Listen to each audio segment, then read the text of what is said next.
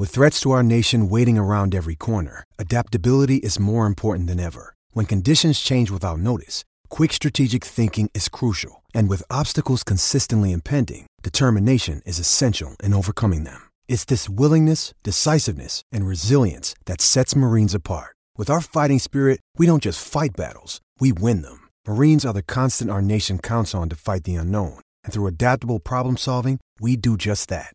Learn more at marines.com. Experience. Mayo Experience. Experience. Mayo Experience. Experience. Welcome to the Pat Mayo Experience, the betting finalized card of the British Open weather update, DraftKings ownership, I guess, update, and maybe some wave stacks as we talk about the weather, plus all of your questions. Before I get into the giveaway winners and the new giveaways and everything like that, I want to bring in Reed Fowler. I'm giving you the floor for one minute off the top from DK Live. Tell me what you're seeing about this British Open because no one's heard from you yet this week. I, I think if you look at uh, temperate or weather that's not going to be as inclement as we've seen in the past, then it probably ranges from that like 16 to 18 under number. That brings in a lot more guys. Um, if we get that five or seven minus minus five or seven or minus five minus eight number, I think then like a Kevin Kisner starts to become someone that I'm looking at as well. But when you just look at all the content that's out there, there's a lot of good information that obviously you guys are putting out um, at the PME. When you just look at all the trends, right, the older golfers being uh, being the ones that we're touting, I also think there's some young guns out there uh, that could that could potentially show up, especially on the Euro side. So got a couple of those uh, at the slate at the beginning um, come Thursday. But I think a lot has to be said too about saving some of, of, of your cash or saving some of your bankroll to see how this plays out on Thursday. Because I think when you look at the weather Monday, Tuesday, and then on Wednesday, it's changed drastically. So I think there's a lot to be said to that as well. All right, so let's get into the giveaway winners. The winner of the annual membership to fantasynational.com is Blay. He's already been contacted. So, hey, congratulations to you, Blay. Thank you, everyone, for sharing everything around. Now, the big time, the $1,000 in giveaways for DraftKings dollars. And hey, your account should already have been credited for all of this money. The winners of 20 DK Bucks, we have Nate Knox, J Moore 123, Smoking Guns 40, Warren Burner 660, RP Hayes 05, Meth X Man 2004, Willie 24MC, Ketter 7, Billy Mac 14, Stu Bear 21, AGT 123, Free Drop Billy, and the Muckle Shuffle. All winners of 20 DK dollars. The winners of 50 DK dollars. Adam Brown 2102, Big Bruiser D. Kaufman, 61. Hopefully, no relation to A. Kaufman, 59, however old Adam Kaufman is. M. Scorpio. Those are the winners of 50 DK dollars. The winners of 100 DK dollars. Luron, Scott Thunder, and Jack B1. And the big winner of 250 DraftKings dollars in your account right now. It is M. Grills, 21. So those are your winners. Congratulations. If you want to get into a draw this time around for next week, obviously, uh, are three ways to do so. You smash the like button for the video, leave your DraftKings handle in the comment section, and you know, tell me who again who you think is going to be the best pick from beyond 50 to one. No favorites on here. From beyond 50 to one in the betting market, the best chance to win this week. If you leave an iTunes, Stitcher, Spotify review, five stars for the Pat Mayo Experience. DraftKings handle something nice about the show. Boom, you're in that draw too. Plus, if you go to my Instagram page, any golf related content content or football related content, I suppose. It's all going to end up being the same draw that goes up there. Follow my Instagram account at the PME and just leave your DraftKings handle in the comment section. Give it a quick heart too while you're at it. Got to have that engagement. The Cut Sweat Show live with Jeff Feinberg and friends will be on Friday. We're thinking around noon Eastern time, but we'll figure it out on Thursday and I'll post it on Twitter when we're actually going to go live. So if you got some time to kill at work on Friday and you can't watch the golf or you're watching the golf like a loser alone, you can come hang with your friends, me, Jeff, and our friends. It'll just be like kicking back. We'll have some live bets, we'll have some showdown talk. All of that fun stuff will be available. Let's get in Actually, Reed, I want to hear from you right now. Who are you betting for the British Open? Yep, I got. Uh, so when you talk about that 50 and over, I think I think I got Paul Casey on, on Sportsbook right now at 50. I think he's at 50 or 55 to one. I really like that number. Webb Simpson uh, is another guy at 66 to one that I like, getting the each way there. And then I don't know why I'm doing this, but you see him a lot on the links courses. Haotong Li at 125 to one. Um, Webb and then Hao Tong. I got the each ways. But I mean, Ricky is always is a bet that I'm, I'm willing to burn money on. The same way you're with like Luke List and these guys and Benny An. But those are my long shots, and then Ricky up up top there. And then if you can get DJ at whatever number that you're seeing, like, like double digit number, I think that's a good value spot as well. All right. Well, I didn't go with many of those guys whatsoever. uh, my outright winner, I took Stenson at 30. I should have hit it like three weeks ago, but I didn't. Yeah. So I'm going with Henrik Stenson. I got Justin Thomas at 40 to 1. I got Rafa Cabrera Bello at 70 to 1 with the top eight each way, and Mark Leishman at 70 to 1 with the top eight each way. Those are going to be my four plays not going near the top of the board. I'm going to see how this plays out. Uh, I actually invested my money in a whole bunch of to make and to miss the cut parlays this week yes. just because I thought it was going to be more fun. And that way I can bet like, you know, five bucks instead of betting like a hundred bucks on everything because I've just been losing so much. I actually want to have money left over in my bankroll after the fact. I did play some other stuff. Two bombs. I got Danny Willett at 125 to 1 with the top eight each way and Jazz, the sexy jazz man, 300 to 1 with the top eight each way. And of course, I'm playing List and Si Woo at 300 to 1 as well, because I always do. Top 20s, I got Benny An at 70 to 1, Jazz at 9 to 1, Chan Kim at 16 to 1, and me, Mike Lorenzo Vera at 12 to 1. On the Corn Ferry Tour, I got Johnny Oda at 75 to 1 with a top five each way. The exact finish, I don't know why I played this, but I looked, I was like, I don't remember betting on this, but I did. I have Adam Scott directly over Henrik Stenson at 850 to 1. So I'm good if that comes through. Uh, a country parlay. Conners top Canadian, Olesen top Dane, Lorenzo Vera top French, plays 11 and a half to 1 uh, in the first round leaders, uh, all starting at 125 to 1 and beyond up the list. I got An, Jazz, Lorenzo Vera, and Grillo at 125, List at 150, Pavon at 175, Conners, Chan Kim, Kang, and Zander Lombard at 200 to 1, and Callum Shinkwin at 250. All of those played with the top five each ways. Uh, my one and done is Adam Scott. Feinberg's is Matt Kuchar, and Cuss is Mark Leishman. Tailing Cust here. Maybe he's got some some good mojo. Would you ever tail Cust on a bet? Because I made this before I, I knew Cust would pick Mark Leishman. I mean, he, in the big tournaments, he's been right. if you're if you're looking at like the John Deere, the 3M, then no. But in these bigger majors, I mean, he's called some guys. So I don't think that's a bad tail right there. All right, so let's talk about the weather. Do you have the uh, the, the Portrush Wind Finder open right now? I do. Yes, right. I do. So it keeps We're cha- looking. It keeps changing. It keeps changing all the time. Like every three hours, it kind of changes. Amanda Rose at Amanda Golf 59 on Twitter is out there right now taking videos live from the course, and it's like a hurricane going on. It's like yeah. freezing, and then it stops raining, and it's not so cold. Then it's just super gusty. So I talked about micro stacking in the other shows if people want to check that out, but I, I think honestly, we're not going to be able to predict the win. T stacking will mm, theoretically work because it puts you in a good position to get lucky, but. I don't know. Tomorrow looks pretty even. Looks kind of gusty. Friday looks like, and Saturday looks kind of calm, and Sunday just looks like an absolute disaster. Right now, yesterday it looked like Friday was like unplayable, and so was Saturday, and Sunday was calm. So I think the best you can do is just kind of hope for the weather being accurate up to the minute on Thursday and just roll with that yeah, and that's why I think it's important, especially in this tournament, that we always see at the British, right, is that the weather can change, especially at this course when it's on a coast, um, at a moment's notice. And if you just follow any of the the main media channels or just even here, um, you'll see that you know we're we're routinely checking the weather. And you're like you're mentioning Thursday. Yeah, there, it looks like there's more wind towards the afternoon uh, wave, but even then, when you look at just in terms of getting an advantage, Friday is pretty is pretty pedestrian. So it's not necessarily for those you know those to make the cut parlays. That might be a little bit uh, hard to decipher. and that's why I think it's important to save some bullets and to really uh, dial it back. I know you just rattled off a huge card there, and that's exciting. And you know, more power to you if you if you get all those. But I'm looking at showdown a lot more than entering the max, um, like the Millie, for instance. I'd rather scale it back a little bit just because that weather can change, and you just don't know. Yeah, the following the weather report, especially with lineup lock being at 1:35 a.m. Eastern time, you're going to have a huge advantage if you just stay up and you can track that day's weather, especially in showdown or even head to heads if you can get an early guy versus a later guy. I mean, the two balls and the three balls, that's not going to work out because those guys are paired together.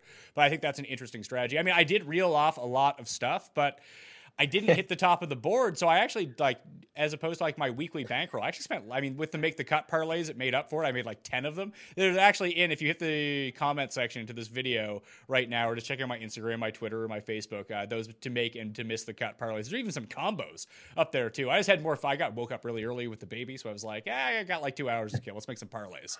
So that's what I get up to in the mornings with my kids into the Jolly Jumper. So I, I do have some bullets to fire because I stayed away from anyone below 30 to 1 and i only played four guys from that 100 to 1 below range that it didn't eat up as much as my bankroll as i normally do. So i'm excited to see how that plays out. The problem is we're not going to have a whole lot of you know strokes gain data. It's going to take a big eye test to see which players are playing well. And even if people look at something like putts per green that might not be completely indicative because you're like oh this guy is you know he's putting so hot. He's averaging 1.1 putts per green but he, he just might be missing every green in regulation. He chips to two feet and makes the putt every single time. Like those stats are super hard to decipher and we don't have strokes gain data. Oh, every, as a note for everyone, you should be using theopen.com and download the Open app if you plan on tracking this in real time. Remember how horrible like trying to track on PGA is for these majors? yeah, it's the worst. Uh, and you mentioned it in some of your talks this week, and uh, the guy's name is is um, I can't remember it right now, but you're saying you know the, the technology has yet to catch up with the PGA Tour, and you know to the credit of what uh, your guest was talking about, I think earlier or late last week, excuse me, it was like, hey, look, this is an older demographic, so they're not they're not using the apps, right? They're they're not using they're not even using the website. It's probably just watching and probably not playing DFS. But absolutely, download the app, follow through because when you look at Shot Tracker and you look at any of these other ones, it's terrible. All right, so let's jump into we'll jump into the YouTube chat first. Uh, let's see. Jesse says five players in the field finish in the top 18. Like, I, I, don't care. That's not a fucking question. You're banned for life. That's not a good start to this chat. If you're not asking a question, I'm going to throw this out here right now, and you have some stupid fucking commentary that I don't care about, no one else cares about, you're banned for life, and I don't give a fuck. Next one. Does it make sense? Uh. Let's see. Kisner. Is he a sneaky GPP play? Plays well in the win, has gotten progressively better each of the British Opens. You like Kevin Kisner, right? Uh, he's not on my radar. I didn't like the way that his overall game looked at the Scottish last week, but he's a guy no one's going to be using. Yeah, I mean, he kind of falls in that like Patrick Reed, who doesn't really. I mean, his, his the last twelve rounds is actually not too bad. Patrick Reed is. Um, even Kevin Kisner, he kind of falls in that category, right? Of these guys who kind of get up for the majors. If we think, and that, and that's why I think it's so important to reiterate, like if if the weather is looking like it's going to change, Kevin Kisner is a guy that right now, if I'm looking at just building uh, 20 lineups or so, uh, Kevin Kisner is going to make two of those lineups because if I look at that range, like how Tong is the only other guy that I like, and then going down to that 6K range um, are, are, more guys that I'd rather put some more stake in. So Kevin Kisner at 7,300 is not a bad play for me at all. All right, next one. Let's see here. Jack says Paul Waring, a potential GPP guy at 6.6K, top 10 here in 2012 and playing great golf. Didn't play such great golf when I rostered him at the Scottish last week. He got MDF'd. That was no fun. I think that was him. It was him or Forrest. Now I can't remember. I think it was Waring. No for me. I like Jazz at 6,600 if I'm going to a guy. Yeah, the guy at 6,600 that I like is Romain Langasque, and I butchered his, his name. He's uh, French, so I might leave that to you to pronounce his name. He's oh, a guy that. Oh, you mean my main man, Romain Langasque? There we go. That's how you say it. Yeah, exactly. I did. Um, if the wind comes, I just put my cigarette up and look at the smoke and see which way it goes, and then you cannot touch me because I am French. I am the greatest of all time, and I do not care what any of you think out there, huh? So that would be a guy not to take. Mike Mike Lorenzo Vera is the Frenchman to take. Yeah, I mean, like Frenchman and the uh, the British might not be a good play, but Hey, look, he's he's playing really good. I mean, he he hit I think eight, like close to ninety percent of fairways last week or the week before. Um, he plays links courses. I think in the last five tournaments, he's got two top threes. 2015 amateur champion. So there's some stats behind that. Like he has, he's got no experience at the British. So if you easily want to fade the guys that have never played here before, I, I completely get it. But looking at the 6K range, like you're mentioning, there are some guys out there that not a lot of these casual golfers are going to, or casual players at DFS are going to look at. And Romain or Roman, whatever, however you pronounce it. Um, he's the guy that I like. Uh, what are Wallace's and Casey's ownership? We got Casey coming in anywhere from 11.5 to 14.5%, and Wallace from 8 to 12%. Uh, the hard projection has him at 9.3 right now, but you, know, you give or take two on either side with some of these fringier guys, but they're not unowned. Like Louis is coming in at lower ownership than both of those guys. So instead of taking either one of those two, I ended up going to Louis. Will you have any Casey or any Matt Wallace? Uh, Casey, I'll have some, but Matt Wallace. Matt Wallace is interesting. I think I played him here last year, or not here especially, but at this tournament last year, and he was like in the 6K range. And so we know that he's playing extremely well. We've seen it. Obviously, he's playing extremely well. That price tag is is not going to have a lot of guys on him, but between those two, it's definitely going to be Casey for me. Mike says you're alive after your heart attack on air at Tyler yesterday. I mean, that was a lot of fun. People are putting that around, but Mike, you you really broke the cardinal rule. Uh, that's not a question. So you're banned for life. we haven't done this in a while. I got to ban a bunch of people. Yeah. Favorite play at seventy one hundred dollars or lower. Hmm. It's probably Jazz. I do like Ben An, but that's just stupid but that's just me being an idiot. I'll say I'll say the Jazz man. Who's your favorite play below 7100? Um, if it's not our, our boy Langasque, um, Charley Hoffman. Charley Hoffman putting like absolute hot garbage. He's someone at 6,700 that I'm looking at a lot in terms of leverage points. Uh, let's see, Rory and ZJ or Scott and Rose. I would go with Scott and Rose from that bunch over ZJ and Rory. Yeah, same here. Okay. Uh, in on Kokrak as a low owned pivot? Question mark. That's a weird way to construct a sentence, but uh, no, I'm not. Are you? No. You say yup or no? Oh. oh no, I, am out. I mean, oh. he's he's ball striking, but no way. Yeah. Any worries about Paul Casey being paired with Rory in the massive crowds? I tend not to look at any of that stuff. Like, do you worry about who guys are playing with or if there's a big crowd? Like, I just think back to when Sam Burns beat Tiger at, at the Honda Classic in the final round. It was just like, oh, yeah, so he didn't care. But it affects everyone else, but Sam Burns is immune. Like, there's no way to quantify any of this stuff. No, and then you saw like Rory, I think, and JT really play bad. I forget what tournament that was. I think it was the same tournament Sam Burns played with them on the weekend, but I don't worry about any of that stuff. Uh, which guy will win? Which 6K guy will win someone a million this week? I reckon it's your main man, Romaine Lettuce. But like I said, Jazz is probably my preferred play from down there. But I am using shares of Pavon, Corey Conners, Zander Lombard, my main man Chan Kim. You in on Chan Kim or what? No, I'm not in on Chan Kim. Come on, give me a break. He's he's he's putting it well, right? He's putting it well. I think he's you know he's what is he the min price? He's sixty one hundred dollars. yeah, I mean, look, if you're hammering like Brooks, DJ, and Rory, Chan Kim, he gives you a ton uh, of salary relief. But like I said, my main man Romain Lettuce down there. I mean, there's another. I think there's another guy that I wanted to get your pronunciation on. Herbert uh, Benjamin Herbert. I think he's another one that I like as well. Matt. I mean, I'm telling you, it's Mike Lorenzo Vera is the French man that I want to use. I don't want to use any of these other French. Imagine having two French in your lineup. That sounds like a disaster. it sounds like your team might. It's like in blackjack. If you get the option to surrender, that lineup might surrender. yeah, I know they might. They might stand on like 16 uh, when the guy is showing two uh, two tens, but or no ten. But look, I mean, like I said, you, this tournament, the the cream rises to the the crowd the top here, and like you want to get these bullets if you're looking at outright bets. I think when you look at DFS, right, you got to take some of these guys down here. That that seven K range, not as enticing as we've seen. I think in past majors, I think the 8K range is really where all the juice is. But I like a lot of these guys in the 6K range. Uh, let's see, Day or Decky. I prefer Jason Day. Oh, uh, so yeah, I got to go Jason Day. I think Decky is hitting it, but when you talk about short game, um, I do like Day better there.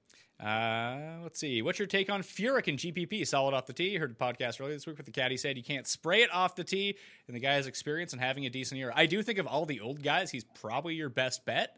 Uh, he didn't make my final roster cut though.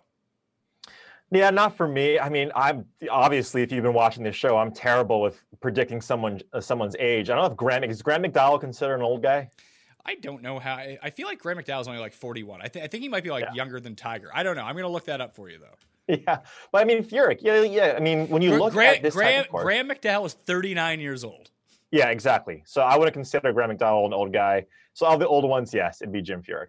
Okay. Who do you like better this week, Rafa Cabrera Bello or Mark Leishman? I like Cabrera Bello better. Hmm. I'll go Leishman there. Okay, you like the, the the wind machine of Mark Leishman? Yeah, I do. I think in these in these big tournaments he plays well. Okay. Between Brooks's caddy scenario and his play at majors, if I have him available, is it crazy not to take him and save him for the playoffs? I don't know what that means. I assume that's one and done. If you have Brooks remaining, and I mean, no one else has Brooks remaining, you might as well use Brooks. And if he wins, you. It's like not only do you get double like winnings because it's a major, you also basically get another double on top of that because I think every single other person has used Brooks by this point. Yeah, exactly. The ones that maybe there's someone that forgot to use Brooks and just passed over him. But yeah, I, I think I used Brooks like in the third or fourth week that he was playing in the season. So yeah, use Brooks.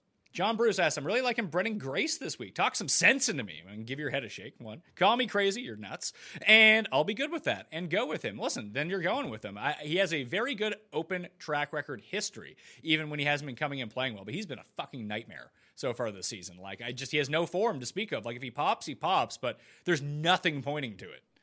Yeah, bad putting. I think he's got two missed cuts out of the three majors. I think in the Masters, he finished like around 60th, 60th place. Um, I, I, just like like you mentioned, there's other guys in that price range that I'd rather play, so I'm on Grace. Bryson DeChambeau ownership. I got him coming in around 9% right now. And it really pained me. I, I, looked at Xander and I was really big on Xander. And I started thinking to myself, well, Xander's going to come in with pretty elevated ownership. Um, and right now I have him projected around 13 to 16%. Then I looked at the other guys around him, like Bryson coming in uh, in single digits, Fowler coming in right around 10%, Molinari coming in at like 6%, uh, and Tommy Fleetwood coming around the same as the Bryson uh, percentage wise, around 9%. So I had a decision to make. Did I want to play, allocate like 40% of my shares towards Xander, or even 25% and be overweight on the field, or divvy up whatever shares I would have on Xander and play half on Molinari and half on either, let's see here, who was I talking about? Bryson or Tommy Fleetwood. And I decided on Fleetwood over Bryson as a head to head that way. But I, am not really out on Bryson. He just didn't make my cut. I did play a. I entered the mini max. I, I ended up building 150 lineups and playing it. I'm very excited for that. I had my play for 150 lineups. My player pool was 25 players. So if I hit, wow. I'm going to be looking good. Well, you, you tweeted that out that you had like Chan Kim at what, like 15? How many lineups did you have him in? Uh, total, I actually think I ended up with him in like 19 lineups. Yeah, yeah, exactly. No, it's fun. I mean, I mean, so there's two parts for me. Yeah, if you're playing these max lineups, and uh, DraftKings has done a really good job on setting this up to where these big major tournaments they give you a lot of uh, lateral movement in terms of what type of uh, competition you want to play. So check that out. But when you're looking at that, it's interesting, right? Because Fleetwood usually comes in, especially at the British, um, as someone that's talked about, but just hasn't really been talked about. So the guy that we potentially wouldn't have been speaking about, Bryson has some really good form, right? He had he eagled what was that at the tournament that he eagled and to get into a playoff. Like he's just great form, but a lot of people are going to look at that and say, yeah, he's he's he's popping right now. So I do like that call. I'm going to be a little bit more on Bryson because of that form over Tommy, but but those are two good uh, good plays there. Uh, what's your take on Bernd Wiesberger? I like Bernd Wiesberger. Uh, he does not have a great open track record, but he did make my player pool, so I'm, I'm using some. I'm feeling the burn read. I'm not playing any burn. I think there people are going to look at recent form, which again you won, right? So, but not for me. Uh, next one, let's go to Facebook for this one. Let's see, Joaquin Niemann, yay or nay? Nay for me. Nay, the pricing came out before, um, so that's why he's at such a, a cheap price. He's going to be a, a highly owned in the 6K range. So for that, I'm out. Ah, Stenson, Scott, Decky, and Kuchar, all above 20%. I will tell you the top five right now. I'll have this up on DK Playbook a little bit later on as well. It's actually in my uh, DraftKings cheat sheet column right now with the top like six or seven players in terms of ownership. But the ones that I have projected right now over 20, the only two, Scott and Stenson are the only two. Now, the fact that I've bet Stenson to win has me reevaluating this entire thing that I really should have taken Justin Rose because I always say that Rose and Stenson play well at the same time. Like, this feels stupid on my part now. Yeah, and this is what I talked about in the sweat a couple nights ago. I mean, Justin Rose, even though he's complaining about how condensed the major schedule is, I mean, this guy's playing pretty well. Granted, like, and I think a lot of it too is you know, the caddy that he had, Fooch. I mean, he was he was with them for what, like ten or fifteen years or eleven years, and then all of a sudden he had to uh, step away because of medical reasons. That's going to take some time. It's going to take some time to get used to someone else. Doesn't mean he's not a consummate professional. This guy was clearly one of the best golfers, you know, of the last twelve months think he's ranked at number four right now, and he's going under the radar. So I, I really like Justin Rose as a, as a, good leverage spot. I think he's coming in at around 15 to 16 percent. People are, I think, coming around to that. So but I like it. I like him at, at whatever whatever ownership that we're getting him at. Yeah, I have him. Yeah, like right now, 15, 16 percent. He's actually the seventh highest projected owned player right now. Yeah. Top five in overall percentage owned. I have right now. It, seems to be like leveling out. It doesn't seem like we're gonna have. And I mean, we're probably gonna end up having a guy at like 26, 27, 28 percent in the millionaire maker because everyone's just gonna decide, hey, that's the guy for me, and they're gonna go with it. Uh, but it's hard to project who. It could be like one of five people right now because everyone's kind of in the same price range. But it's Scott. Stenson, Kuchar, Rory, Cantlay. I mean, four of those guys are within $400 of each other. So one of those guys is going to be a lot lower owned than we think, and one of those guys is going to be a lot higher owned than I think. If you had to guess, I think Scott's going to be the highest owned. I think it's going to be Stenson. I think a lot of people are, are talking him up. His, his links, um, just just his style of play and his history on the links. Uh, I, I just honestly think it's going to be Stenson. Okay. How do you guys feel about Adam Scott? Good chalk, bad chalk, rates out pretty good. He's an old man and he's playing well. I'm in. I'm using Adam Scott. I, I don't care about the chalk. I've found different ways to differentiate my lineup that I can absorb some chalk with Adam Scott. Yeah, he's playing amazing and around the green. I mean, I think he's number one, right, over the last 24 rounds or close to it. Um, he, he's just playing fantastic golf. I mean, he's he's sort of bred for this, and you kind of look at these Australian golfers, and that's why Mark Leishman, I think, and you're just doing your research, it, it translates a little bit over to links courses. That's we look like him on a little bit harder courses uh, come the PGA season. But yeah, he's playing absolutely amazing. The chalk shouldn't worry you about that. No one's going to be playing Jordan Spieth, so you look at that ownership, it's all going to gravitate towards the Scots, the Kuchars. But at 8,800, that's a great price. Uh, would you play Patrick Cantlay or Matt Kuchar this week? I would play Matt Kuchar. Yeah, same here. I think Cantlay is going to be. I think Cantlay has. He's going to be runner up as one of the higher owned guys. All right. Uh, what top player do you think is most likely to miss the cut? This pains me to say it, but I think it's Tiger. Yeah, I would agree. I mean, he's got the favorable tee draw for him. You know, it's, it's going to be in the afternoon, so it's going to be a little warmer. But I just think when you look at him, he just looks exhausted too. Even though he's only played a few tournaments over the last few months, he just he looks tired. Uh, so is Tiger a play or a fade this week? I, I'm fading Tiger this week. Now, last time I did this was at the Masters and he won. So maybe this is just the motivation he needs in order to win again. Yeah, and Jon Rahm is interesting too. I, I a great links player, but I mean at these majors, it's it's really tough to put my finger on Jon Rahm. I think he might be someone too that might teeter on that cut line. What are your thoughts on Sabatini this week? No one is talking him up. I mean, he is a Euro now, so maybe that really goes to to help his his Slovakian blood will help him come through at a European major. But I know. I, I think there are just better plays than Rory Sabatini, to tell you the truth. Yeah, 2011 was the last time he played at the Open. Uh, I like Rory. You know, I like Sabs, but not here. Uh, any thoughts on Andy Sullivan as a good play at 7K? Uh, he came up on the DraftKings show. I believe it was Raza who likes Andy Sullivan a little bit. Again, I'm going with Ben An and I'm going with Lorenzo Vera uh, in that range for me. So he did not make my final cut. No, no love for your boy Adam Hadwin. No. Just kidding. Yeah, no. Benny An, right? Benny An's right there, so I'd rather go with him. Do you think that Sergio makes the cut? I do actually. Sergio's a real like I, I don't I, I'm absolutely gutless. I'm a coward, so I'm not playing Sergio. But you really should be like he's coming in at like five percent owned. No one wants to play him. Like he did play well. I mean, at basically his tournament uh, at Valderrama, but he played like okay at the U.S. Open as well. It looks like he's he he broke the skid of like six straight major cuts uh, being missed after he won the Masters. So he made the cut at the U.S. Open and just historically plays fantastically at the British Open. Yeah, in my mixed model, which looks at last 36 rounds in wind, extremely windy conditions, uh, he comes out fourth in that model for me. So we talk about scrambling, strokes game par four and par five, tee to green, all of that. The putt, I like the putts within five to 10 or like that five to 15 feet, I think are really going to matter this week, especially if we get that wind up, the undulations on the green.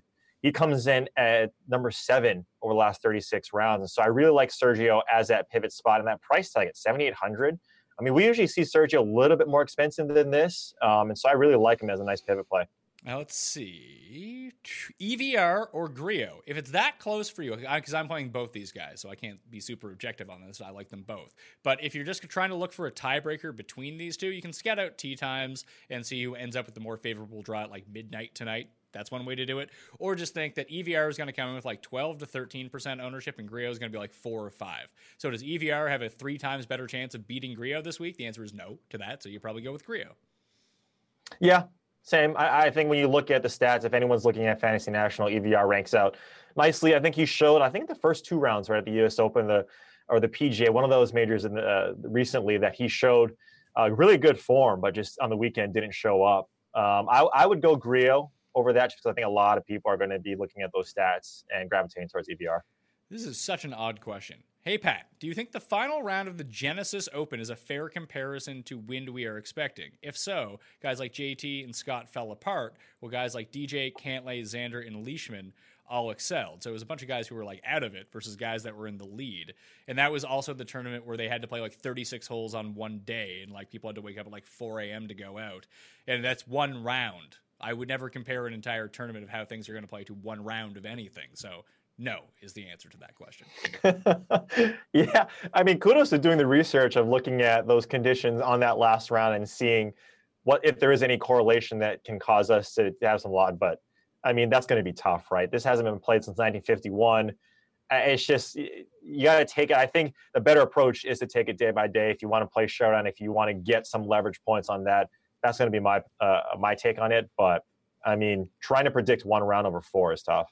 Uh, I will have my. I think we'll do some showdown talk during the live cut sweat show on Friday. Smash the like button, people. It goes a long way to helping helping us come at you live here on the internets for the freeze, not premium. But if you're looking for actual like day by day showdown and head to head betting content, uh, gupscorner.com is going to be handling all of that this week, and you get yourself 15% off if you use the promo code Mayo at gupscorner.com. So I suggest everyone go do that right now. It's excellent content. I check it out. They have live chats. I jump in there from time to time. It's just it's a great community and you should really become a part of it. I mean, that's after you become a member at fantasynational.com, obviously, but hey, why not get both? Pair the stats with the advice. I mean, I like to do the stats research myself, but sometimes it's nice to see people who are better at this than me actually have their takes and I can read about those.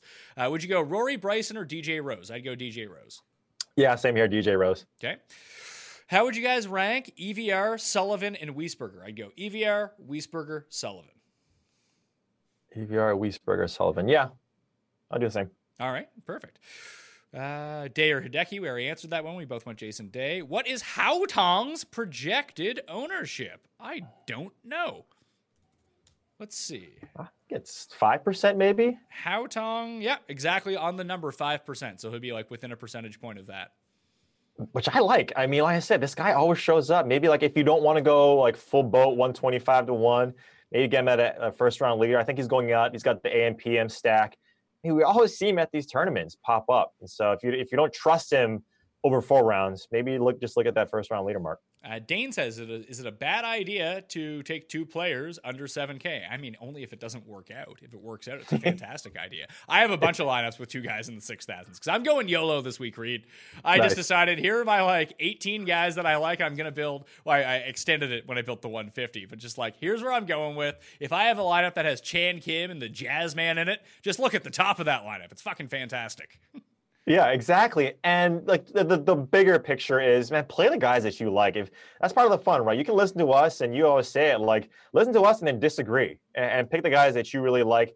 I mean, if you just like the names like the Jazzman and Chan Kim, so so be it. But you know, there's some research behind what we're doing. You can use that to leverage yourself against the guys that you want to play against. But yeah, like I said, there's there's a ton of guys that have no experience at this tournament that I really like, and you're gonna live or die by the sword.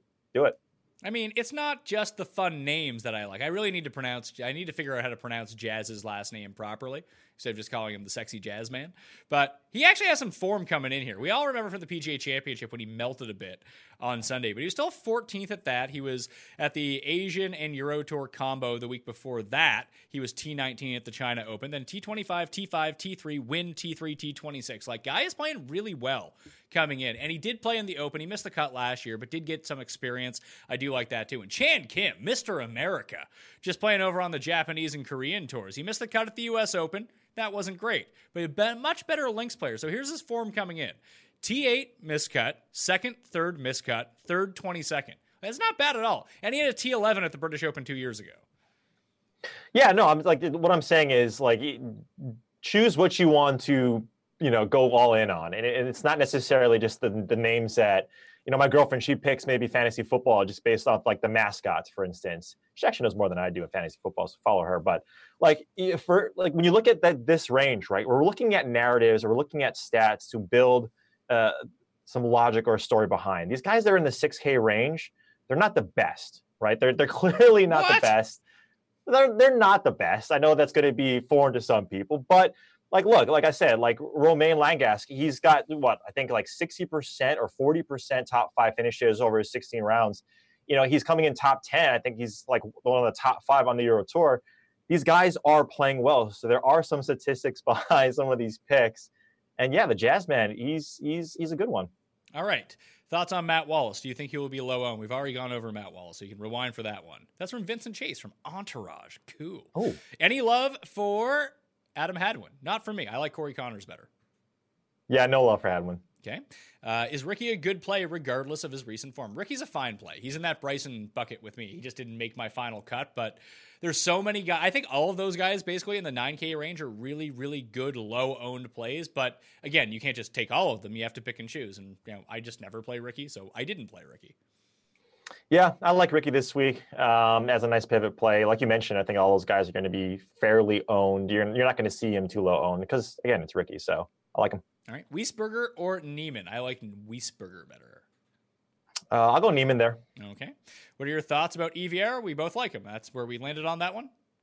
Yep. Okay. Uh, what's the ownership percentage on Tony Finau going to be? Not not high is the answer. Yeah. Let's see. Although I was just on Sirius uh, with the PGA guys, and they both like Tony Finau a lot. Although the form is disastrous coming in, I got him at six point five percent, so not Yeah. a ton on Tony. Maybe a decent leverage play, but in that range. Although I'm not playing either of them, if I had to pivot, I think I'd take Sergio. Yeah, I mean, Tony, if you just look at what this course calls for, I just it, it it doesn't really necessarily fit Tony's game. I don't think, right? It's it's obviously a thesis that we have to wait to see what happens. But like you mentioned, Sergio Garcia is there. Even down the 76, I like Webb Simpson a lot more than Tony Finau, because if you just look at his fairways gained over the last 24 rounds, he's close to dead last in the field, and I think that's going to matter. I don't think you necessarily have to hit it straight down the fairway. That's clearly going to give you advantage, but you get it wayward off the tee, and uh, like like you mentioned, Amanda, looking at some of those places, it's not just rough. There's also OB, pretty close to that high stuff. So that scares me a lot about Tony. Better win equity: Rory and Cabrera Bello or Xander and Cooch? I think it's Rory and Cabrera Bello. Yeah, yeah, because of Rory. I mean, Rory Like- has a really good chance of winning this. Like, like honestly, like Rory alone, just based on actual like win equity and metrics, probably has a better win equity than those three players combined. Yeah, and it's not just like he shot the course record. I mean, he's playing lights out this year. I mean, Tita Green, he, like from like first to second, Rick Gehman, go over and watch his stuff on the YouTube, on YouTube on the on this channel. I mean, he mentioned like the discrepancy between first him being first and second on Tita Green is the same as like second to 16. I mean, this guy is playing absolutely out of his mind. So just based on like you mentioned, just based on having Rory in the win equity category, it's going to be him. Pat, what do you have for ownership on Adam Scott and Matt Kuchar? I have one at 21.5% right now, and one at 19.5%. Both fall inside the top five of highest owned players. If one of the top tier DK golfers does not top three, do you think they can pay off that salary? It seems like win or bust with McElroy, which is spelled wrong. Why would you think that McElroy is spelled with an E and not an I? That's dumb, Mike. Dustin Johnson or Brooks Koepka. Um, that all depends. I mean, on paper, yes. If they don't come inside the top three, what you have to spend on them because they're your biggest win equity guys, that you would need to be absolutely correct with the rest of your lineup. But it's harder to do when you spend that so much salary on someone else. But we know that people are going to take these guys from the top five. So let's say Brooks, and this is where I'm hoping for because Brooks is the only guy above 10K that I ended up playing, that if Brooks comes like fourth, but those four other guys don't finish better than you know 55th, then having Brooks is going to be essential to winning because it's just going to be so hard, especially if, like if the. I, wish I could say this more eloquently, but I can't because I'm kind of running a stream thought here. Like, if one of those guys finishes way better than everyone else, almost regardless of where they come, they're going to be so much more valuable relative to the others that they will end up paying off. Does that make sense? Yeah, absolutely. And, and it's not just like their finishing positions, right? It's how they score. I mean, we talk about it. This is not the same, but like a, a Phil Mickelson, for instance, if you're just looking at game theory on DK, I mean, a guy, a guy who routinely makes a lot of birdies, but also makes a lot of bogeys. Bogeys can give you a you know a score. To what you're saying, right? To, to your point, getting those guys not just finishing better, but if you can also double that up on the guy you think in that top range who's going to be the lowest zone, like DJ is coming in at what 12 or 13 percent. If you're in that camp that has DJ and he rates out and he starts scoring better than those other two, again, not rocket science, that's going to cash. That's going to give you cash. Even if it's at a minus seven or minus five finishing score, even if it's tough conditions, all three of these guys, talking about Roy Brooks and DJ, all ranked top 10 in birdies or better gained, right? So they can rattle off birdies. That's why they're, they're some of the best in the world. And so, yeah, finishing position, ownership leverage, uh, the two things obviously that will get you to cash, and especially if they can score in your uh, in the format that you're playing. Uh, how do you feel about the PGA axing the MDF rule for next year? I mean, they're dropping the cut line from top 70 in ties to top 65 in ties. Uh, so I actually do like that a little bit better. And this just sounds like the DraftKings lobby and the people out there got to the PGA Tour. They were sick of having to sweat a secondary cut on Saturday. Yeah, I mean it's nice. It's nice. Uh, it's going to be harder to get all six of your guys in, I think, but that gives us more leverage spots um, in these tournaments like Augusta, right, where it's uh, you know it's, it's, harder to get the six of six. But the regular tournaments, I, I really like it. Um, I don't like like the sweat on Friday where you get your guy in and then you see come Saturday he's he's gone from an MDF. That sucks. So I, I personally like it. Steve asks Xander and EVR or Scott and Finau. I would actually combine those together and just go Scott and EVR. That would be my preference. yeah, I'll do Scott and Finau of those two that were uh, given to us. Do you like Billy Horschel? Yeah, I think he's a great guy. Uh, I'm not taking him this week though. no, no Billy for me. Sorry. Uh, can you say Rahm in that unique way that you do? Jon Rahm is how I would say it. He needs some good vibes. Hopefully that works. I mean, uh, hopefully it doesn't work because I didn't bet him or play him. Uh, any love? Oh God, I wish I could say this guy's name properly because it would be the. Any love for Christian Bezuidenhout? At $6,500. That Valderrama win was super impressive. I think of like the sleepers that you can go to. If you're looking below like 6,600, take worldwide pedigree. Like the other thing about like when I, I keep bringing up Jazz, but like the guy's the 53rd ranked player in the world and he's $6,600. Like the rest of the guys that he's lumped with are like the 300th best player in the world. So, I mean, the last, I mean, I've done that before. Sometimes it works, sometimes it doesn't. That's how I ended up in, with Kodaira and winning all that money that time. I think this is a decent spot for my, my boy CB that's how I'm gonna say it. I gotta I gotta ask Baroff because I know Baroff knows how to say it properly. But yeah, if that's the way that you want to go, that's the way that you can definitely go. Like I'm looking at this range right now. Like you know, Ryan Palmer hasn't listed missed any of his three starts at the the cut at the U.S. or the British Open in the past five years. I thought that was odd, but like I would take Otaegui above him. Uh, I would take Bezuidenhout over like Glover and Keith Mitchell and and and those type right. of guys. I just would like if we're in Europe, I will take the Brits with all things being equal, or the Euros exactly. Exactly. Um, like you mentioned, Palmer maybe is the only one in this range that kind of sticks out, other than the guys that you just mentioned. But yeah, Christian, I believe Bezuidenhout, Bazuden, I am uh, butchering it completely, but he's his number one uh, club too in the bag is a driver. In some of the interviews that I watched with him um, really cool story. Guy's a starter, and he's you know he's coming out and doing a lot of these interviews to really curb that um, and just become more comfortable with that uh, his public persona. So kudos to him. But he mentioned the best club in his bag is a driver, and if it's not like a aggregate stat like ball striking, I mean you're to need to hit your driver or off the tee game uh, in the fairway and the short stuff. So at that price tag, absolutely. Uh, top fade in the upper tier would be Tiger for me, and who's going to be the lowest owned player above 10K? That answer is also Tiger. Uh, what are your thoughts on Chez Reavie, Reed? I, I kind of like him. I didn't end up using him, but I do kind of like him. Yeah, he was the last cut for me. Uh, maybe just because I liked, you know, having him as one of my touts for the U.S. Open. Yeah, I mean, he's playing well, playing really well. Obviously, won uh, first time in like a decade, but he's uh, he's not making my core. Uh, Lucas Glover at sixty five hundred dollars will miss the cut. How about that? Yeah. Yeah. Negative. I, Negative and Glover. I actually have him on a bunch of buy too. I actually I made a few like with because just putting Tiger onto a miss the cut parlay just juices it so much. Maybe yeah. I'm getting sucked in by it, but like I have Lucas Glover and like Chris Wood and Lucas Glover. Maybe I'll just go play that as a parlay and bet a whole bunch of money on it because I don't think those guys make the cut. Chris Wood? I didn't even know he was playing. Neither did I. I. He- He's missed. I, I wrote him up uh, in my golf digest column as a head to head. It was a head to head him versus like someone good.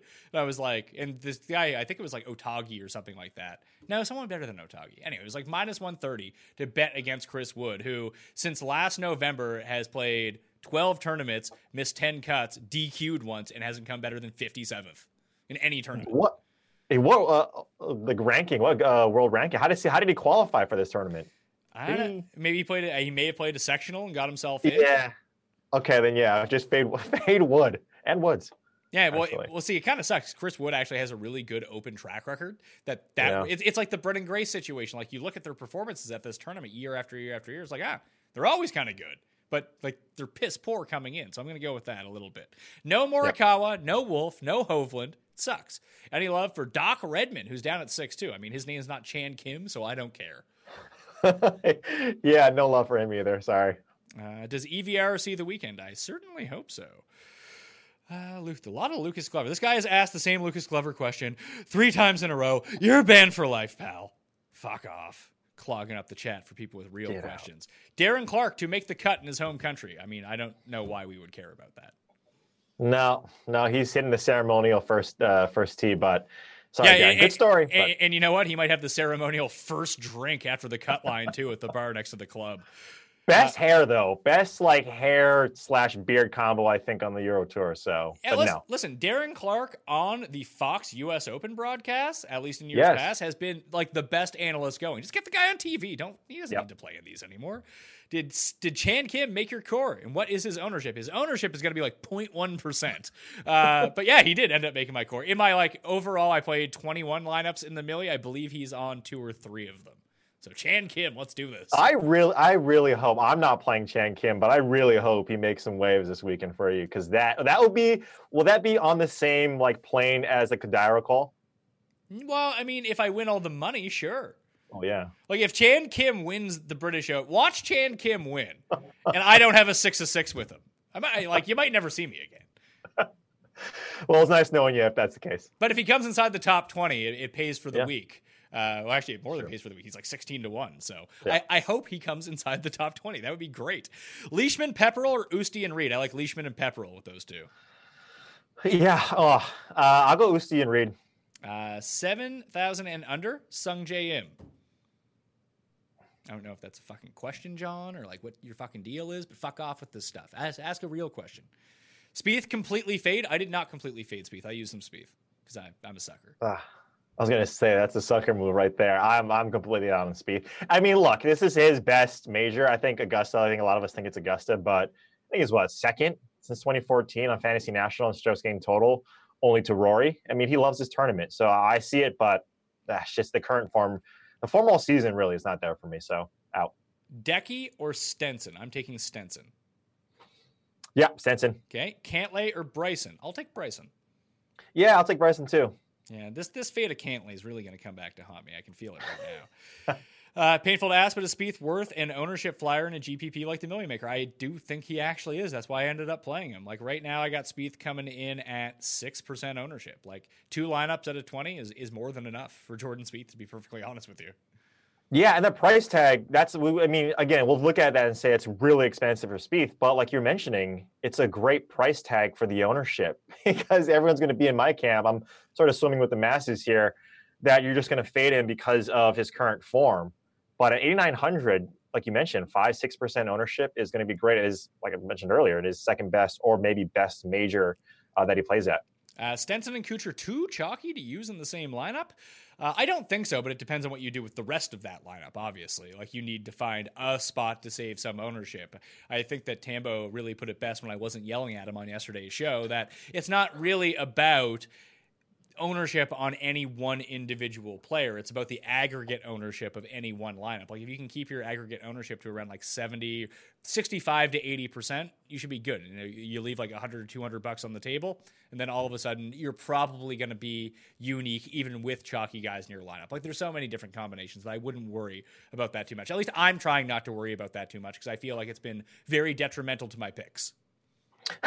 yeah, I think you know it's, it's it's been a running theme throughout all of our shows this season, and just even last year, is that shrinking your or uh, short not shortening, but condensing your core, there's the word I was looking for, is really the the play here. Because look, you're gonna you're gonna absolutely miss. You're gonna absolutely miss in some of these calls because, like you mentioned, the Stensons, these guys, look at the beginning of the season. Stenson missed three cuts in a row on the European tour. So, you know, these guys have that in them. But at the same time, when you hit and you have 70% Stenson in like 50 lineups, 60 lineups, however much you're doing, that's going to pay out for maybe six to eight months, whatever that number is of how much you're playing, whatever the frequency of what you're playing at. So, like you mentioned, it's an aggregate. Be different somewhere else. Those cores top, you know, have a stance on them and then scatter shot it down below. That's eh, that's what I do. Yeah, and, every, this, uh, and, this question kind of goes to it. This is from Boban. How many chalk players is too much? Had 80% alliance with Cooch, Scott, Stenson, and Cantlay, then saw the Fantasy National ownership projections. Now it looks like too much can low own fifth and sixth guys make it okay? I do think that can be the case because, especially at a major and in the Millie Maker in a field of 156 players,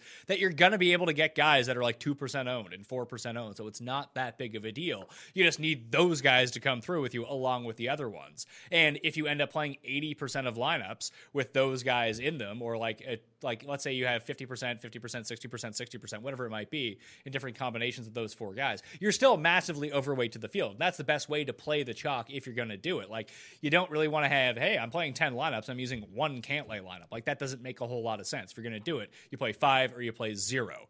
That would be my best advice for it. Then you find out the guys to fill out the back end of it. Uh, Rory narrative so strong that he is thought of as too chalk and comes in with low ownership. I don't think so. I think that Rory is going to be the highest owned guy above 10K by quite a bit. Yeah, same here. All right. Uh, Webb versus Patrick Reed. Who do you prefer? I'm playing neither, but I prefer Patrick Reed. Between those two, I like Webb. Okay. Are you using any Webb? I am. Yeah, I like Webb this week. I think when you got short game and some other of the harder type course narrative, I think Webb is. I think those two guys I really like in terms of the hard course narrative or the windy conditions. But uh, Webb would be uh, in about, I'd say about 10% of my lineups, 15%.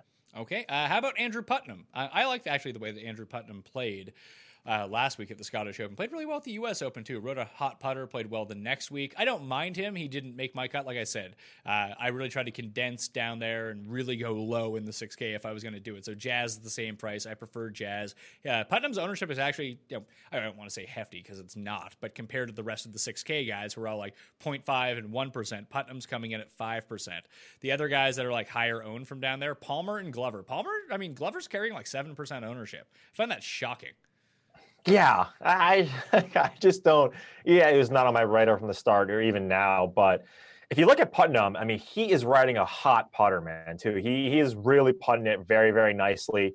Brought that over um, last week or the week before, and his around the green game is a little scary. Um, he's not losing a ton, but he's not gaining any. But that putter, if he can ride that putter, we kind of see it with Sam Burns that when you when you're putting this well it can it can mask a lot of the other stuff. We talk about ball strikers not putting well, who can have a, a sort of a, an equal putting week. But I like Putnam in, in that sense. He's not going to be on my radar, but if you want to play him, ride that hot putter. Uh, Tom M talks about weather and tee stacking. If you want to hear about that, just rewind all the way to the beginning of the episode. That's when we covered the weather, the tee draws, and the best way to play those. And for, to sum it up very quickly, it, it is it's going to be day by day with this stuff. Like I wouldn't try to project out what Friday weather is going to look like because that can turn on a dime. You wait to put in your lineups until like midnight tonight, see how the early wave is going to play out for Thursday. And just if there's one big discrepancy, like there's no wind in the morning and it looks like there's a ton of wind in the afternoon, just focus a lot on those early wave players or do the opposite. Trying to project too far into the future. I've just watched the weather change every 20 minutes here, uh, trying to update it all week long. So it's really tough to go with from that perspective. Day by day, head to heads, showdown contest, first round leaders, and Thursday is really all you can look at at this moment. Uh, or Palmer for a GPP? I think we both like Reavie, don't we? Yeah, yeah, absolutely. And like I said, Palmer is some looks, but between the two, it's going to be Reavie. Any love for nasty Nate Lashley or Andrew the Beef Johnston? I have no love for either of them. I mean, I like them both, but I'm not playing them. Beef actually has a decent uh, per stroke, uh, like per round stroke average at the Open, I think the minimum eight rounds when I was looking at these stats. But I think he's, he's like top 10 or top 12 at the Open. It was a great story. He's been playing like absolute garbage, and then he qualifies from last week. So that's kind of cool. I like I like Beef. I think he, he's probably going to make. I haven't started on Fantasy National, but he's probably going to be a last cut of mine. If you want to play him, I don't mind it. Uh, let's see. Thomas Pieters, Mike Lorenzo Vera. Please talk about this guy's ownership. I mean, I'm not playing Thomas Pieters. So I don't even know what his ownership is. I assume most people are sensible and not playing him. But 4% for Thomas Pieters and Lorenzo Vera, 4.5%. And I prefer Mike Lorenzo Vera. Uh, Koepka has gained an average of 14.1625 strokes on the field in majors, but only 6.25 strokes at the Open. Is this stat enough to push you away? No, it's not. No, it's not either. It's Brooks. Yeah, okay, come on now. I, am not falling for this don't play Brooks trap anymore. Any love for Adam Hadwin this week? A top 10 bet? Light your money on fire. I mean, I do it every week. It's fun to do, so go for it if you want to. Not for me. No, no Adam Hadwin. Poulter or Fleetwood? Fleetwood. Yeah, or even is like Poulter's what in like the seven? Yeah, he's 77. No, it's going to be Fleetwood. Yeah, just take the guy whose odds are three times better. You know what I mean? Yeah like uh, with a higher win percentage. Uh, playing Evil Kuchar or too high owned? I'm playing Evil Kuchar. Yeah, Kuchar is playing really well. Probably the best uh, uh, season of his career. Really like Kuchar this week. Ownership doesn't matter. Play him.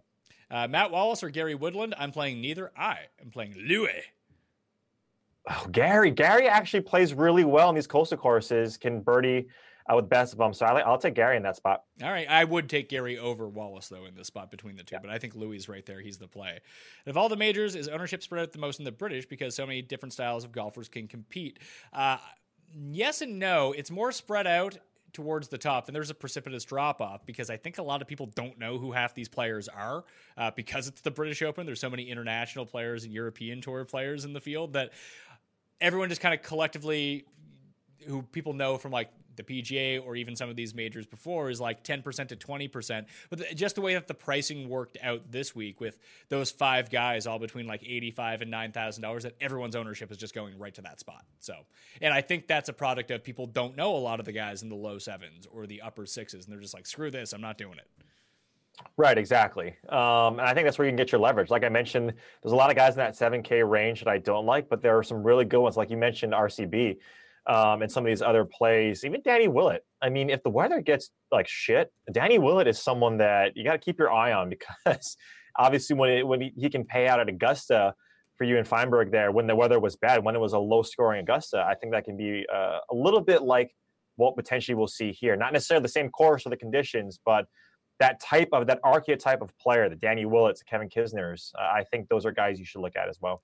Uh, Patrick Reed's ownership looks like it's going to come in around 11%. LP says, Sorry I joined late, but smash the like button. Thank you, LP. Everyone should smash the like button. Any thoughts on Chris Wood? Oh, we went over Chris Wood. He's trash. Don't play Chris Wood. Bet against Chris Wood. Uh, Rory and Grillo or Scott and Hideki? I'd go with hmm, Scott and Hideki, I think. I do like that Rory Grillo combo, though.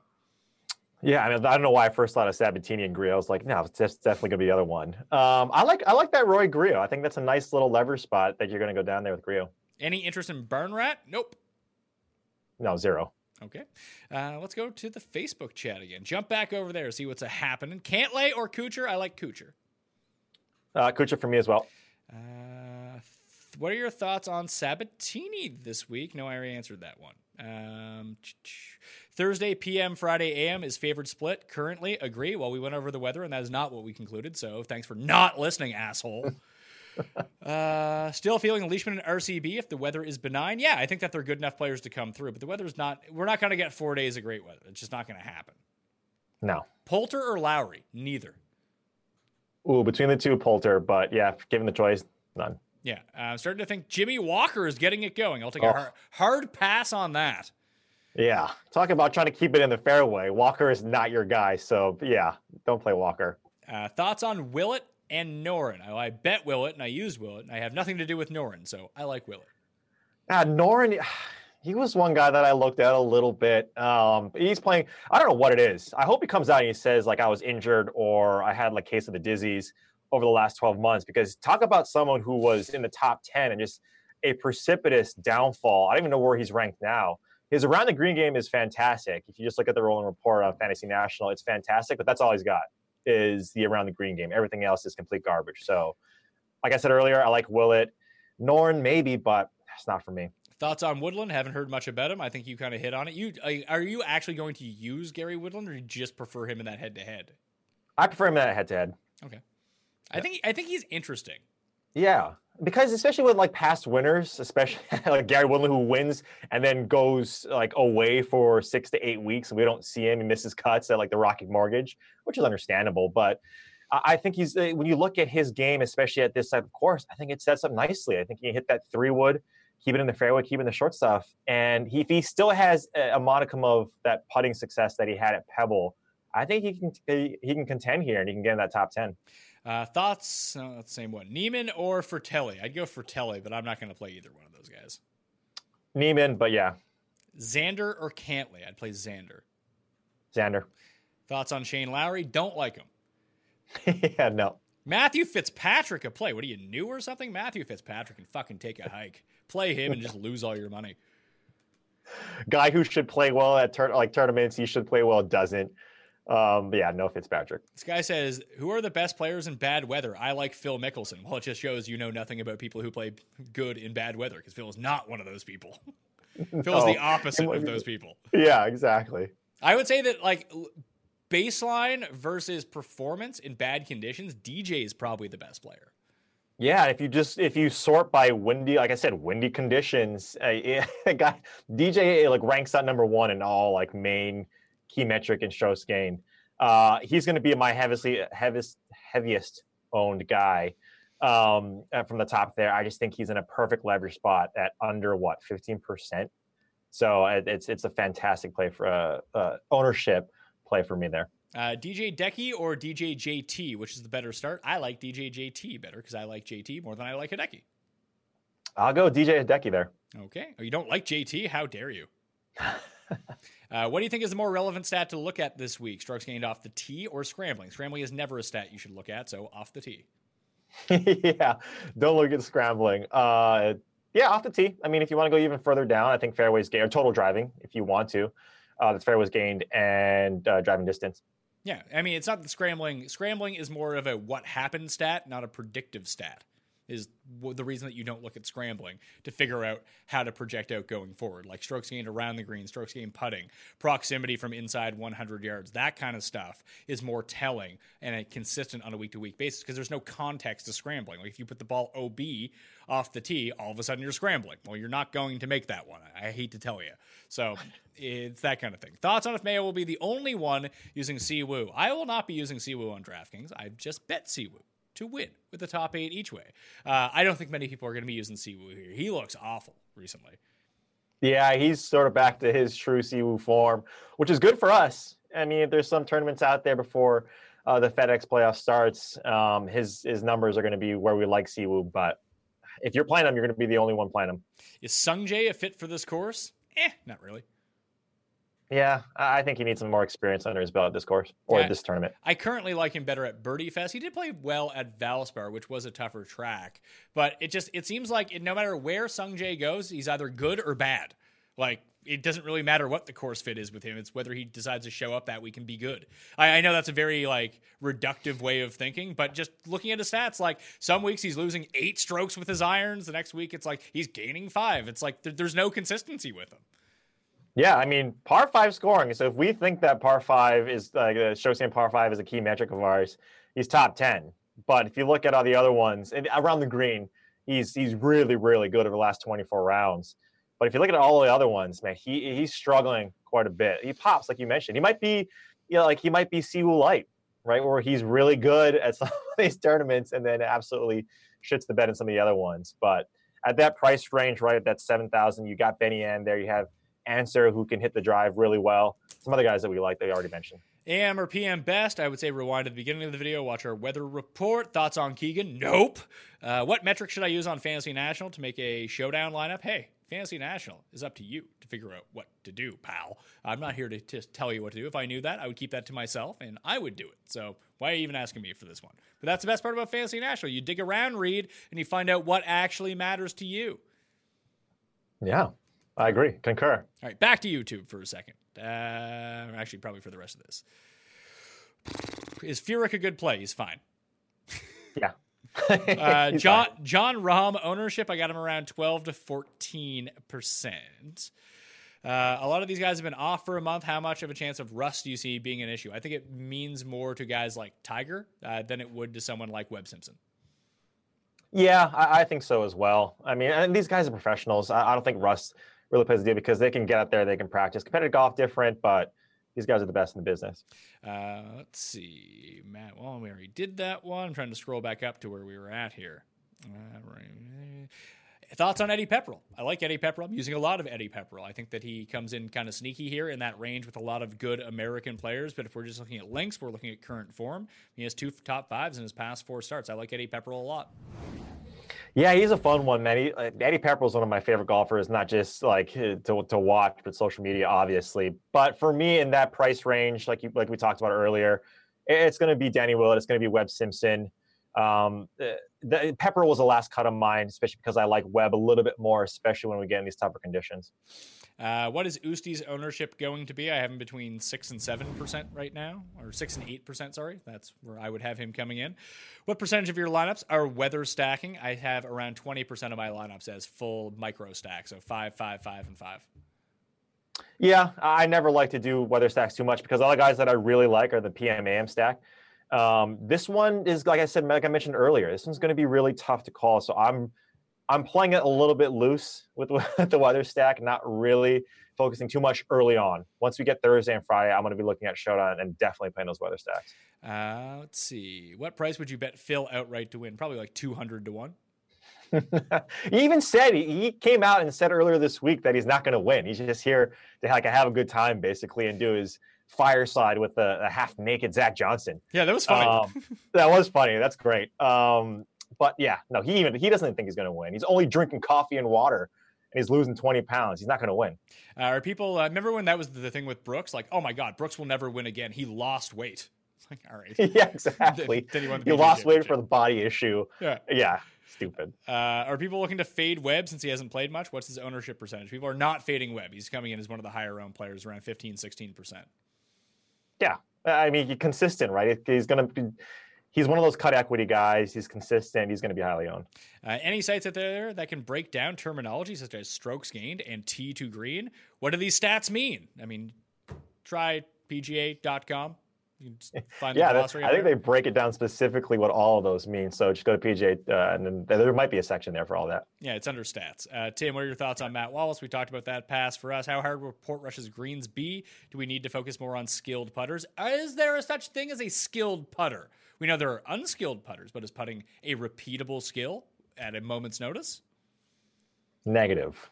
Negative. You look at look at Jason Day, probably one of the best putters that we've seen currently over the last five years. One year he finishes first on the PGA Tour. The second year he finishes like 65th, right? I think that in that that um, interview that you're doing, it's that's what you guys were talking about. I mean, he's one of the best, and it can switch. Ten, he can go 60 spots to the worst in that category. So no, no such thing. Thoughts on Charles Howell the Third? Terrible open history, but great form this year, and I assume less than one percent owned. I'm pretty sure he's not playing. Yeah, he's he withdrew very early on. Yeah, so yeah pass. uh, yeah, pass. Pick one between EVR, Furyk, and Grillo and Wiesberger for that last spot in a single entry. Let's go with Grillo. How about that? Oh, I thought you were going EVR and Furyk there. I was, I was going to say I think we're going to disagree on that, but yeah, I like the Grillo one. I would actually have Furyk last of that bunch. I, am using the most EVR, but that's only because his ownership percentage is coming in way higher. I just yeah. think just a nice play.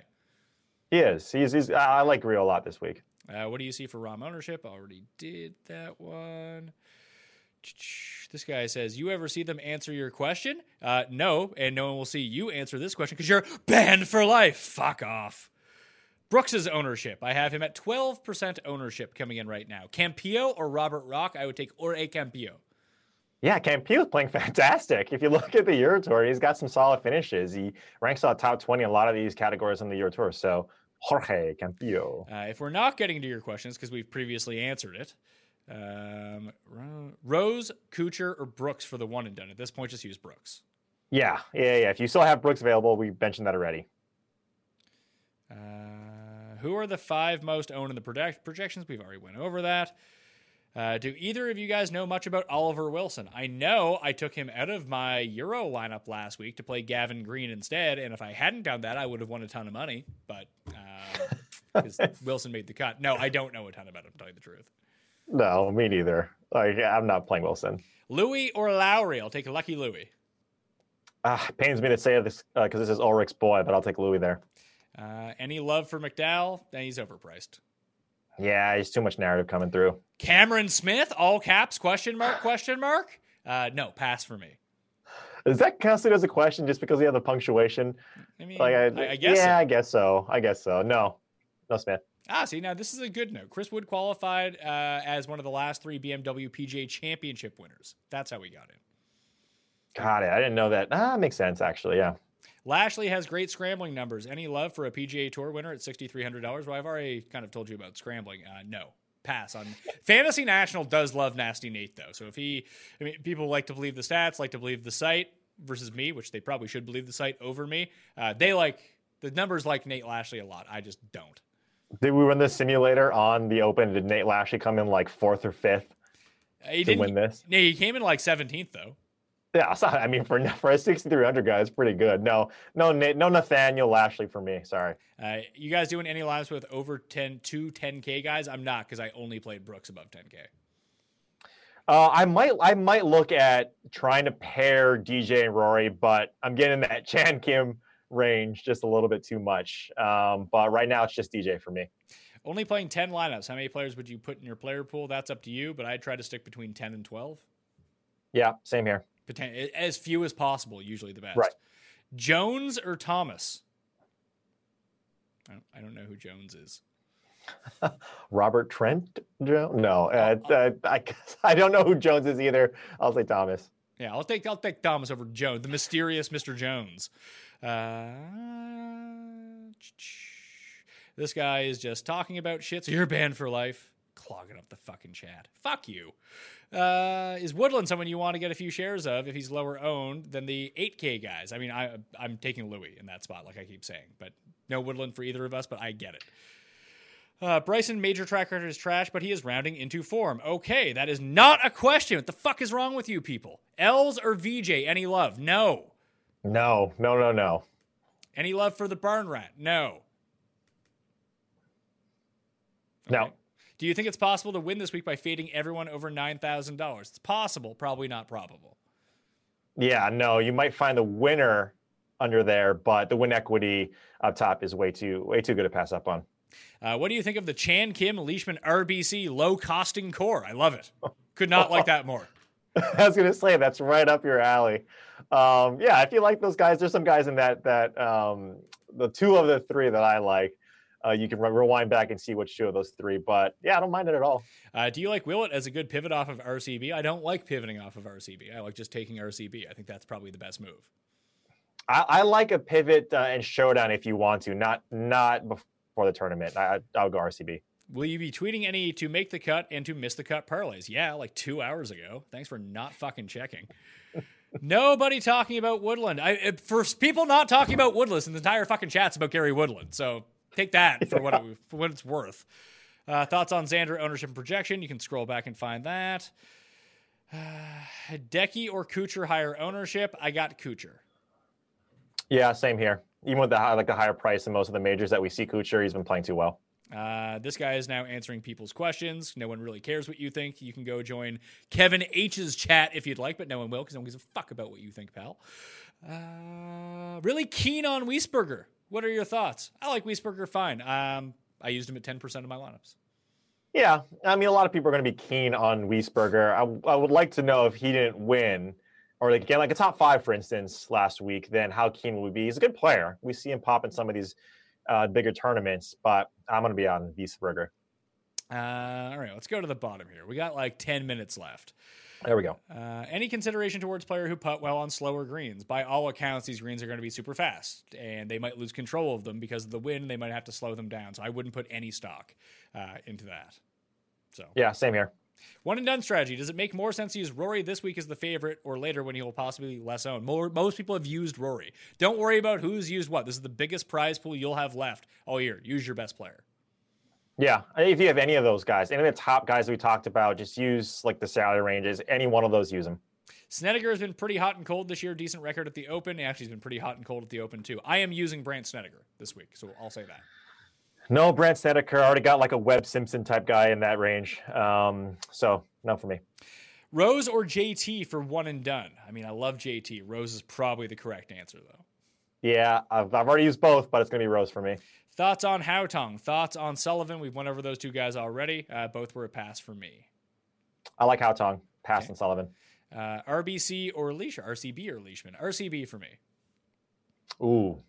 Uh, I'll go Leishman there. Which Brit will pull an upset? Probably none of them. But Wallace, Pepperell, or Fitzpatrick? I like Pepperell the best of that bunch. Yep. All Same. right. Jason Day or Louis? I'll take Jason Day. Ooh, Jason Day. Thoughts on Paul Waring? We've already talked about him. Uh, Snedeker or Stenson? I'll take Stenson. Oh, yeah. Stenson. Uh, why do I have 80% Lorenzo Vera, you guys? I don't know. It's a fucking problem you have to deal with. Come on. Is leaving $500 on the table too much unspent? I do not think so. I think that's fine. Yeah, that's fine. There was another question about is leaving 2700 too much to leave on the table? The answer is yes, probably. Yeah. No one will have So, that yeah. line. No one will have that lineup. Unfortunately, that lineup's probably not going to be very good. And you mentioned it earlier too. We kind of talked about this, I think, a couple weeks ago or a few weeks ago. Is that you'll see? I think Gehman puts out the optimal lineup, and you'll see it, right? You, you made some good points. You'll see that some of these guys, uh, the, these lineups are like a thousand to fifteen hundred. You got to take that with a grain of salt, um, just because when you're doing these lineups, it's going to be really tough. I would say out of the majors, it's easier because of the price. The prices are so soft, but uh, the most I'm ever leaving off at, at any tournament is about five to six hundred. Uh, let's see. Abraham Ancer ownership. Lucas Bjerregaard ownership. I have Ancer coming in around 3%. I have Bjerregaard less than 1%, if that's someone that you want to go to. Rose, Xander, Cantlay, and one and done. I'll take Rose. Rosander Cantlay. Yeah, in that order too for me. No one is playing Ancer Boss. Stop it. Uh, okay, that is not a question. That means you're fucking banned for life. Get the fuck out of my face. Aaron Wise. Uh, I don't like Aaron Wise, but if you do want to correlate a team of like all players that are just really good off the tee, he and Ancer would actually be two good cheap guys to put into that lineup. Yeah, and then I mean, Wise too can score birdies. So if the weather doesn't, you know, change for the worse, I, I don't mind that. We saw him pop at a hard tournament, the U.S. Open, but this is a different beast. I, I like guys that have a little bit more experience. Um, if they're not like if the Euro guys that I talked about, they they don't, but they have experience on links courses. Wise, I want to see more of this style of golf out of them. Scott or Spieth? I'll take Scott. Yeah, Scott. Okay. Horschel, top 10 DK points? No. No. Zach Johnson or Wiesberger? Wiesberger. Yeah, Wiesberger. Andrea Pavan love? Yes, I actually do. I have him as first Yeah. round. I have him as one of my first round leader plays. And you can find my entire cheat sheet on Facebook, on Twitter, on Instagram, and you can find the link in the comment section of this video. Jay Day is 32 to 1 to be first round leader. Any love? I don't play any first round leaders that are below 100 to 1. So that's just not a part of my not a part of my brand, not a part of my first round leader strategy. Would you play Jason Day as first round leader? I, I've played some of these shorter guys. Um, I just, like you mentioned, I don't like it that much. Uh, they really pay out that well, so I won't. I like this. What do you think Kuchar first round later due to the later start for him? Weather might be better then, although it does look like the weather's going to be better in the morning. This is why the weather is so tough because people are looking at different places, different things, and apparently it's telling you different information. So it's a lot of just noise right now, people. Any Kokrak love? No. Heard nothing about Russell Knox so far. What do you think? I'm going to continue to play the trend of not talking about Russell Knox. Yeah, no for me as well. Okay. If putting in five or so lineups in the Millionaire Maker, would you go balance with all approaches or stars and scrubs? I'd probably go stars and scrubs. That's way more fun. Yeah, especially in the millie, you got to differentiate yourself. You- I mean, it's a lottery ticket, right? It's it's, it's you got you got to get some of these guys that are going to uh, hit the mark. So stars and scrubs for me as well. Um, are you fading anyone purely due to high ownership projections? Not really. Like I talked myself into Brooks over Rory, and I talked myself into like Stenson and JT over Cantlay. I'm not avoiding them because they're at high ownership. I'm avoiding them because I like the other guys around them better. The only place I'm fading high ownership is in like below the 7K. Uh, that's just a rule of mine that I always do as well. Uh, ownership on Zach Johnson, I have around four to five percent, coming in very, very low. Are you betting a top Canadian? Yes, I did. You can check out the cheat sheet or me saying it at the beginning of the show. Would you go to the gym if they didn't have 100 pound dumbbells? Yeah, of course I would. You think I'm curling 100 pounds? Please. I, I'm, I'm working my fives and my tens out there. I'm not. I I'm like not you went. Go ahead. no, I, I'm not you. I mean, I've worked out with you before. You're out there. You're curling like a hundreds. No, I was gonna say I like how you went straight to the curl exercise when you're talking about a hundred pound. Just that that's what you do with like dumbbells, which is true. I don't think I don't see anyone. But no, of course, of course, you're going to a gym without a hundred pound dumbbells. The I mean- most I've ever curled is probably like forty. Yeah, 440 is tough. Like if you're going for like a max like five like sets of five, like two sets of like max lift five, you get up to like 45, get up to 50. But if I'm oh. doing if I'm doing dumbbells, it's only for like presses. If I'm doing bench, it'll actually be on a bench. I unless I'm doing like an incline or the ones like in between. But then I want smaller weights for that because it's harder to control with my forearms. It's bad news. No, I don't need 100 pound dumbbells. Is what I'm getting at. Yeah, don't don't sell yourself short. There are some pictures out there where you were at the the 3M or whatever tournament that was in Minnesota. You're looking good, Pat. Don't don't try and sell yourself short here. Come on. Well, when you, I don't have time to do cardio anymore, so I can just do the weights. I can pop Yeah, in and out for like 30 minutes. I don't need to go for an hour run. I'm getting beefy, Reed. What, what can I tell you? I'm not like you, who's going to the gym at like lunch every single day with Emerson.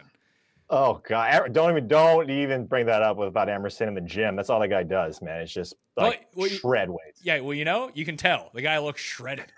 yeah. Uh, a prediction on on what Tim gets the most triggered by this weekend. I don't know. I really hope for some reason they don't do like the they have to like split the tee times. He'll lose his fucking mind. It'll be awesome. uh, favorite 7K or less player on DK. We've went over that. Uh, Molinari or Leishman in a GPP. I love Leishman, but like Molinari's better than Leishman is. He's also two Yeah. thousand dollars more expensive. So if you can afford it, take Francesco Molinari. Yeah. Exactly. Redmond in his play at his price, uh, yeah, sure, why not? I'm not using him, but you know, other people seem to like him enough. Uh, Cabrera Bello ownership. I'm curious about this too. 12% right now for Rafa Cabrera Bello. Top three cash plays. Uh, don't play cash. There's the top play. Pat uh, with the silver weights and matching wrist and headbands. Exactly. Yeah, I work out like an 80s aerobics video. That's what I'm. Uh, thoughts thoughts on Putnam? We went over that. Thoughts on Finau? We went over that. I think we've basically hit everything here, Reed. To tell you the truth. There we go. And I Very know, nice. I know you got to go do fantasy football stuff. I actually released a show with DJ Jazzy Jeff Ratcliffe earlier today. Right, Jeff Ratcliffe from Pro Football Focus, one of like the top minds in football. So I suggest everyone go check that out. It's a pretty good show. It's up on the Pat Mayo Experience YouTube feed right now. It's on the Pat Mayo Experience audio feed, and uh, it. Hey, if you people are still watching out here, I mean, you enjoy the show or you like hearing me yell at people, one of the two. I mean, wh- whatever way it is, or or bad workout tips with Pat and Reed, who guys who aren't in great shape. But uh, if you go and re-download the podcast this week, that would be a huge favor to me. I want to see if we can make the show that I did with Jeff earlier this week is trending to be the most downloaded non-football podcast I've ever had, which means close to 100 150,000 people have downloaded and listened to the audio podcast version. So if we can like juice the numbers up there a bit, I'd like to have the most downloaded one I've ever had for golf. That would be fantastic. So if you guys can do me a favor on that and That'd be nice. Oh, we got a few more questions here. Lorenzo Vera or Streelman? Lorenzo Vera. yeah. Same. Uh, Poulter or Leishman? I'll go Leishman. Ooh. Yeah. Leishman. Jazz to make the top 20? Well, I bet that. And I bet him to win, so he's probably going to miss the cut. Any love for Justin Harding? No, thank you. Nope. Poulter and Putnam in the same lineup. Bad? I would say sad, but yeah, bad, bad works too. Yeah. No. No. Thank you. Uh, fight to the death with the tour junkies. Which fantasy analyst is your sidekick? I mean, I'd probably just take Reed at this point. I mean, There we go. but I mean, I mean, Feinberg. Feinberg's got some heat. If you talk I- about there's yeah. no there's no way in a fight I'm taking Feinberg with me. Listen, I I, I, mean, I love Dave, David, I love Pat, but I think I can handle those both guys. Well, um, Although they're, what they're though? I think they're from like Alabama or something. So they probably have like or Georgia. They probably have guns. Augusta, I'm, yeah. I'm Canadian. I don't have guns, so that would really work against me. I've I've seen Raiders of the Lost Ark. I know how that discrepancy goes. Uh, Yeah. Poulter to make the top 10. Don't think so. Abraham Ancer thoughts. Should have tuned in earlier, pal. Uh, Ancer EVR. EVR. EVR. Thoughts on Keith Mitchell? Pass. Revier Zach Yeah. Johnson? Pass. Yeah. No. Uh, J Day, Rafa Cabrera, Bello, and Cantlay solid core. That's fine. Yeah. I think that's fine. Uh, where is the fat, cute guy that likes the Chargers? You mean Jeff? Oh, Ooh. Ooh. Looks like I'm an exiled. Yeah, yeah. I mean, you looking like Jason Day slash Rickie Fowler doesn't do it. They, they just want Feinberg. More Feinberg. It's got better hair than everyone. So come on. Kang? I, I took him as first round leader, so I hope that works out. Uh, But anyway, that'll do it on the Pat Mayo Experience. Reed, are you going to be updating your site? Yes, I will be. Uh, I just wanted to see a little bit more on the weather job, but that should be out later today. Um, uh, just follow me on Twitter, RT Fowler. All the links to videos, everything uh, is going to be there. Throughout football season, you know, Pat's been doing it. It's obviously gearing up. We're getting close. I believe rookies, they have to report to train camp either today or later this week. So all that stuff on DK Live, but Reed T. Fowler everywhere. All right, Wallace or Leishman, I'll go Leishman. Scott or Shifley, I'll go Adam Scott. JT or Bryson, I'll go JT. Those were the last ones in the queue there. I'm Pat Mayo. You can follow me on Twitter, Instagram, and the Facebooks at the PME. You can find my betting cheat sheet on all of those platforms and in the comment section of this video if you just want to give it a quick click. Boom, go download those extra podcasts. Like I mentioned, if you want to get into a draw for 20 DK dollars, I gave away $1,000 on the show. So congratulations again to all those winners. And bleh, who won the annual membership to fantasynational.com. But for next Monday, when we recap this show and look forward to the WGC, if you smash the like button, leave your DraftKings handle in the comment section, give me your favorite play above 50 to 1 to win, boom, you're in the draw. Five star review on iTunes, DK handle, something nice about the show, boom, you're in the draw. Follow me on Insta at the PME, like one of the golf photos, leave your DraftKings handle under it, boom, you're in the draw. That easy. Good luck at the British Open. Someone who's not me. I mean, preferably me, but someone out there, you or Reed or whoever, someone go win a million million dollars. And maybe Jeff will keep up his hot streak with the bets too. It'd be very nice. Maybe JT can just win and we'll all win, and that would be fantastic. But we'll see how this goes. You can just hear me bitching and moaning about how I lost all my money again on Monday. But hey, one of you could win those $20 for the DK draws, all right? I'm Pat Mayo. I'll see you next time. Experience! Experience!